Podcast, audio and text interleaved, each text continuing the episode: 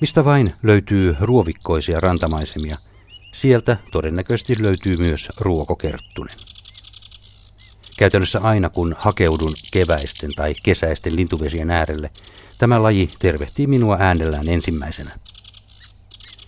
Kertusistamme ruokokerttunen on ehdottomasti runsas lukuisin. Lajia tavataan käytännössä koko maassa, tosin Lapissa harvalukuisampana kuin muualla. Lajin kanta kasvoi vuosikymmeniä voimakkaasti, mutta on sittemmin parin viime vuosikymmenen aikana tasaantunut. Samaan aikaan kun kanta on muualla maassa edelleen pysynyt vakaana, Lapissa sen on todettu viime aikoina harventuneen. Ruovikoiden lisäksi lajia voi tavata myös esimerkiksi jokivarsien pensaikoissa, etenkin Lapissa. Ruokokerttunen muistuttaa paljon muita meillä pesiviä kerttusiamme niin ulkomuodoltaan kuin yleisväritykseltäänkin. Höyhenpuvun kuviointi on kuitenkin muita selkeä piirteisempi. Päältä laji on mustajuovaisen kellanruskea, samalla kun väritystä kirjavoittavat selän yksittäisten sulkien vaaleat reunukset. Pitkä, kirkkaan valkea silmäkulmajuova erottuu hyvin muuten tummassa päässä, mikä on hyvä erottava ulkonäköön liittyvä tuntomerkki esimerkiksi pensassirkkalintuun verrattuna. Ruokokerttuselle kelpaa asuinalue yhtä hyvin makean veden ääreltä kuin meren saaristostakin – Ruokakerttunen viihtyy erityisesti rehevien lintuvesien rannoilla ja nimenomaan rannoilla, sillä lähisukulaisestaan rytikerttusesta poiketen ruokokerttunen pysyttelee mieluummin rannan puolella kuin suoraan vedestä nousevien ruokojen seassa.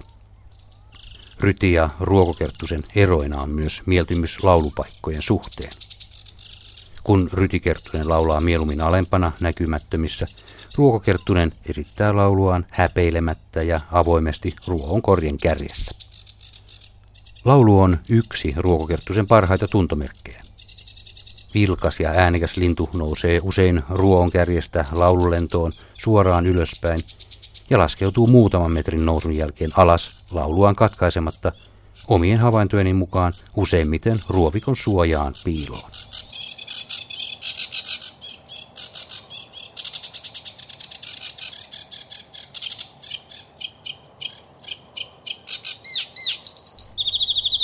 Laulu on Rytikerttusen laulua monipuolisempi. Parinkymmenen sekurin mittainen esitys koostuu lavertelevista ja särisevistä laulun aiheista ja sisältää usein myös muiden tuttujen lajien matkintoja. Toisinaan lintu tyytyy valitsemaan jonkin yksinkertaisen aiheen, jota se toistaa useita kertoja peräjälkeen.